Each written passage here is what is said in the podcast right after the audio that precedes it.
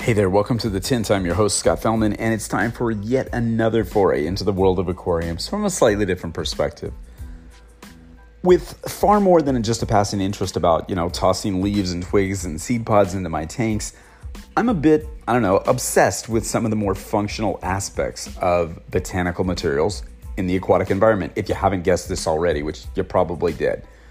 And the reality is, that there's simply no real body of work in the hobby upon which to draw for information on this aspect of our craft. Now, sure, there's the occasional articles about, you know, how to aquascape with seed pods, and well, actually, there probably aren't any, or maybe some pieces about selection of wood and stuff like that. Well, barely, but really almost nothing about how these materials affect the closed environment of an aquarium.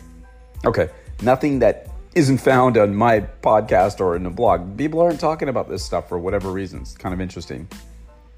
Yet, as we all delve deeper and deeper into the dark and seedy world of botanicals, it's kind of interesting to learn a few things about them that we might not know already, like literally just going underneath the most basic level of information out there, not being afraid to search, you know, more academic stuff and if you do that, you can find a lot of good information which can really help you create and maintain more successful botanical method aquariums. And a lot of this starts with just an understanding of the botanicals themselves and how they impact the aquatic environments in which they end up. Or for that matter, understanding the wild aquatic habitats that we're interested in rep- replicating in our tanks in the first place. And it goes beyond just those amazing aesthetics. An interesting place to start is to simply review a little bit about the very composition of the materials that we typically play with, like seed pods and leaves and stuff like that. Well, you probably knew this, but many seed pods and similar botanicals contain a substance known as lignin. You've heard me refer to lignin quite a bit over the years. Lignin is basically defined as a group of organic polymers, which are essentially the structural materials which support the tissues of vascular plants. They're common in bark, wood, and yes, seed pods, and they provide protection from rotting and a sort of structural rigidity. In other words, they make seed pods kind of tough. That being said, they are typically broken down by fungi and bacteria in aquatic environments over time. Inputs of terrestrial materials like leaf litter and seed pods into these aquatic habitats also leach or dissolved organic carbon or DOCs rich in lignin and cellulose. Factors like light intensity, mineral hardness, and the composition of the bacterial and fungal community all affect the degree to which this material is broken down into its constituent parts in this environment. Hmm, something we kind of knew already, right? Well, lignin's a major component of the stuff that's leached into our aquatic environments, along with that other big player, tannin. Oh, yeah, you've heard of that name, huh? Now, tannins, according to chemists, are a group of astringent biomolecules. These bind and precipitate proteins and other organic compounds. That's what tannins do. They're found in almost every plant around and are really thought to, you know, play a role in protecting plants from predation and potentially to aid their growth. As you might imagine, they're super abundant in, well, leaves. It's thought that tannins comprise as much as 50% of the dry weight of leaves. Like, whoa, 50%. Like, who who thought about that? That's crazy, right? And of course, tannins found in leaves, woods, soils, and plant materials tend to be highly water soluble, creating that look of what we in the aquarium world call black water as they decompose. As tannins leach into the water, they create that transparent yet darkly stained water that we're like obsessed with. In simplified terms, a scientist will tell you that what we call black water tends to occur when the rate of what's called carbon fixation, i.e., photosynthesis, and its partial decay to soluble organic acids exceeds its rate of complete decay to carbon dioxide, in other words, oxidation. So when photosynthesis, um, I'm drawing a blank on myself. So photosynthesis exceeds the rate of photosynthesis exceeds the rate of oxidation, that's when you get black water. That that helps. That's one of the conditions that forms black water. I know that sounds a little crazy and a little bit hard to wrap your head around, but do if you're interested, do a little bit of basic chemistry study, and you might find some interesting stuff in there.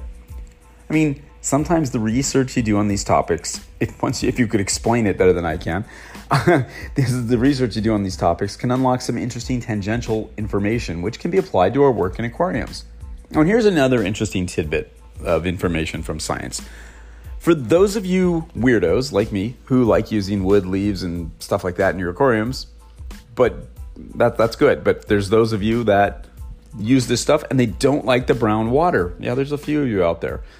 Well, you can add baking soda to the water that you soak your wood and stuff in to accelerate the leaching process. Why is this? Well, more alkaline solutions tend to draw out tannic acid from wood and other materials than do pH neutral or acidic water solutions. Or you can simply keep using your high pH Los Angeles tap water like we do. A little armchair speculation here. This might be a good answer as to why some people can't get that super dark tint that they want for the long term in their water. If you have more alkaline water, those tannins are more quickly pulled out. So you might get an initial burst of color, but the color just won't last all that long. We get so many emails from people saying, How do I keep the tint? Well, think about that. Think about your water. Okay, let's think about the biology of sort of these black water ecosystems or botanically influenced ecosystems for a little bit and contemplate how some aspects of their composition and function can be applied to our aquariums. Well, as you know, during the rainy season in the tropics, overflowing streams flood the forest floors, accumulating materials which fish communities utilize for food and shelter. Boy, we've talked about that a few hundred times, haven't we? And the materials that fall from the surrounding trees and the riverbanks are major contributors to the productivity of this ecosystem. As the waters recede somewhat, temporary streams flow through these areas. We love talking about temporary streams, don't we? Now, interestingly, scientists have found that these streams have very little internal production of food sources for the fishes that reside in them. Rather, the food sources come from materials like plants, fruits, leaves, and pieces of wood, which come in from the surrounding terrestrial environment. Oh, and insects too. Lots of insects from the surrounding trees and the shoreline, which fall into the water. Now, as we've said over the years, we've probably said this a bajillion times, those materials and organisms are known as allochthonous inputs in ecology. These are materials imported into an ecosystem from outside of it. Now, this is a rather interesting point. Essentially, it means that these areas, rich habitats that they are, are still almost completely influenced by outside materials. And as one might expect, as more materials fall from the trees in the surrounding dry areas, the greater the abundance of fishes and other aquatic animals which utilize them is found. I mean, it makes sense. They're going to go where the food is, right?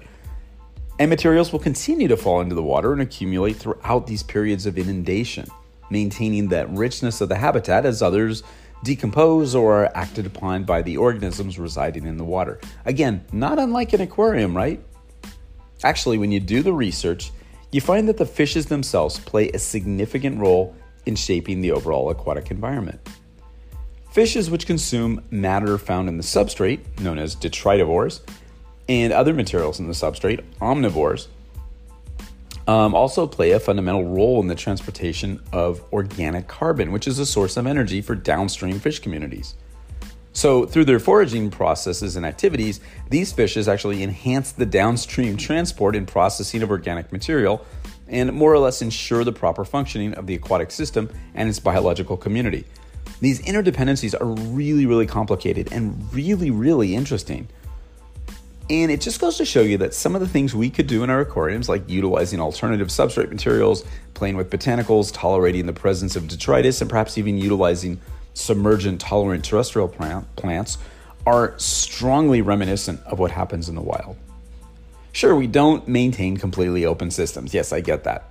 But I just wonder I wonder just how much of the ecology of these fascinating habitats we can replicate in our tanks and what potential benefits may be realized when we do this.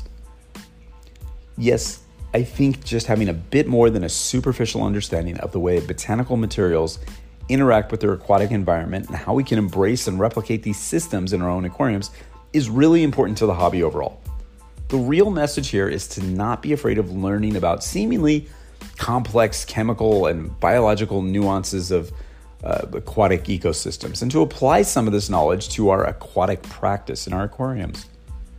It can seem a bit intimidating at first. There's a lot of tongue twisting words and some confusing stuff, but it also could probably seem a little bit contrarian to conventional aquarium practice. But if you force yourself beyond just the basic hobby oriented material out there on these topics, hmm, hint, once again, there aren't many there's a literally there's literally like a whole world of stuff you can learn about. And you should. Don't just take the stuff that I write or talk about here as the last word on the subject. It's not. And guess what? Even though I've studied this stuff for years, I'm still just learning my way with some of these things. Some of my stuff is very speculative in nature. I try not to overly speculate, but I do share when I think I have a, hunch on something. The information you can gain from this process just might have an amazing impact on your aquarium practice. Applications that might just lead to some remarkable breakthroughs that will forever change the hobby for everybody. And it all starts with looking under those leaves, both metaphorically and literally. You simply never know what you might find. Stay inquisitive, stay curious, stay open minded, stay brave, stay diligent, stay obsessed, and always stay wet. Until next time, this is Scott Fellman from Tannin Aquatics. Thanks for spending part of your day with me. I look forward to seeing you on the next installment of The Tint.